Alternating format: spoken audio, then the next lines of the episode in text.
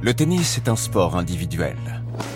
Pourtant, il n'est jamais plus beau que lorsqu'il est collectif. Des championnes, des champions s'engagent hors des cours pour des causes qui leur tiennent à cœur. Bienvenue dans Le cours sur la main, un podcast produit en partenariat avec BNP Paribas, fidèle au tennis de demain depuis 50 ans. Le cours sur la main. Arthur H, Yannick Noah, père spirituel et frère de lutte.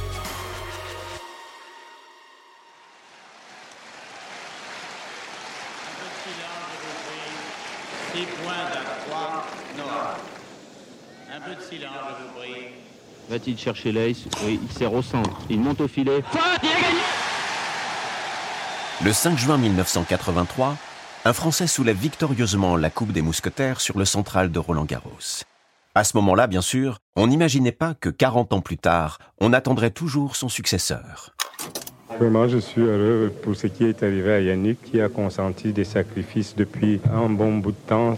Je crois que dans Yaoundé, il n'y avait pas beaucoup de voitures qui circulaient aujourd'hui euh, dans les rues. Euh, tout le monde écoutait et vraiment, euh, ça devait être la fête là-bas. Au moment de commenter à chaud la victoire de son fils, Zachary Noah a une pensée pour Yaoundé. Parce que c'est sa ville natale, parce que c'est là où a grandi Yannick, mais aussi et surtout parce que c'est là, à Yaoundé, que l'une des plus belles histoires du tennis français a débuté. Il faut remonter 12 années en arrière.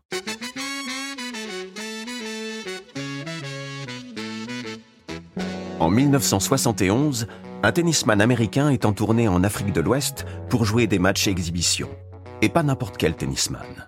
Arthur Ashe, premier joueur noir à remporter un tournoi du Grand Chelem, l'US Open en 1968. Premier joueur afro-américain à être sélectionné dans l'équipe de Coupe Davis des États-Unis, qu'il remporte la même année. Bref, Arthur Ashe est une star, un symbole aussi, et un homme engagé. La tournée d'Arthur Ashe passe par le Cameroun. Il n'y a pas plus de 8 ou 9 cours de tennis dans tout le pays.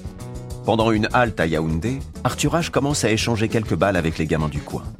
Parmi eux, un jeune garçon d'une dizaine d'années, un certain Yannick Noah. Le niveau du jeune franco-camerounais l'impressionne tellement que quelques jours plus tard, il en parle à Philippe Chatrier, le président de la Fédération française de tennis. Une place lui est trouvée en sport-études à Nice. La carrière du futur vainqueur de Roland Garros 83 vient de démarrer. Et le jeune Yannick Noah Que garde-t-il de sa rencontre avec son idole? Des souvenirs et des rêves plein la tête, bien sûr. La raquette d'Arthur Ashe, offerte par le champion, et puis une affiche, dédicacée, où est écrit Pour Yannick, on se retrouve à Wimbledon. Comme dans un scénario trop parfait pour être vrai, les deux se retrouvent effectivement à Wimbledon des années plus tard. En 1978, sur une idée d'Arthur Ashe, Yannick Noah dispute le tournoi de double aux côtés de celui qui est devenu son mentor. Deux ans après, en 1980, Arthur Ashe met un terme à sa carrière à cause de problèmes au cœur. Ironie du sort pour un champion qui n'en manquait pas. Transfusé pendant un double pontage, il contracte le sida. Il en meurt le 6 février 1993, à l'âge de 49 ans.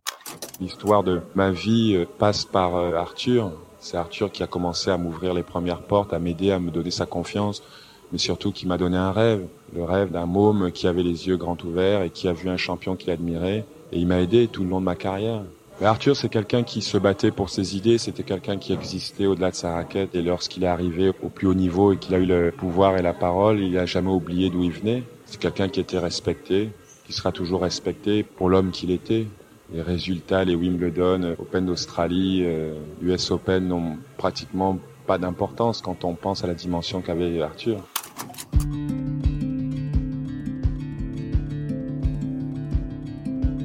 Arthur Ashe était de tous les combats. L'intégration des sportifs afro-américains, la défense des réfugiés haïtiens, la lutte contre l'apartheid en Afrique du Sud, l'aide aux enfants atteints du sida.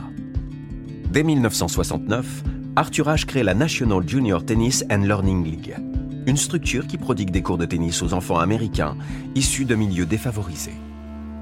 Conscient que les jeunes dans les banlieues françaises sont tout aussi délaissés qu'outre-Atlantique, Noah s'inspire d'Arthur Ashe. Il lance Faites le mur en 1996, une association qui vise à introduire et pérenniser la pratique du tennis dans les quartiers dits sensibles. j'entends les réactions des uns et des autres, je suis assez halluciné. Euh, on a l'impression que il y a des gens qui débarquent, qui découvrent qu'il y a des problèmes dans les cités, qui découvrent qu'il y a des gens qui sont oubliés, qui découvrent qu'il y a des gens qui sont traités comme des animaux. Or, je, je veux croire que les cités, quand même, on en entend parler depuis un moment, mais qu'est-ce qui est fait concrètement pour les cités?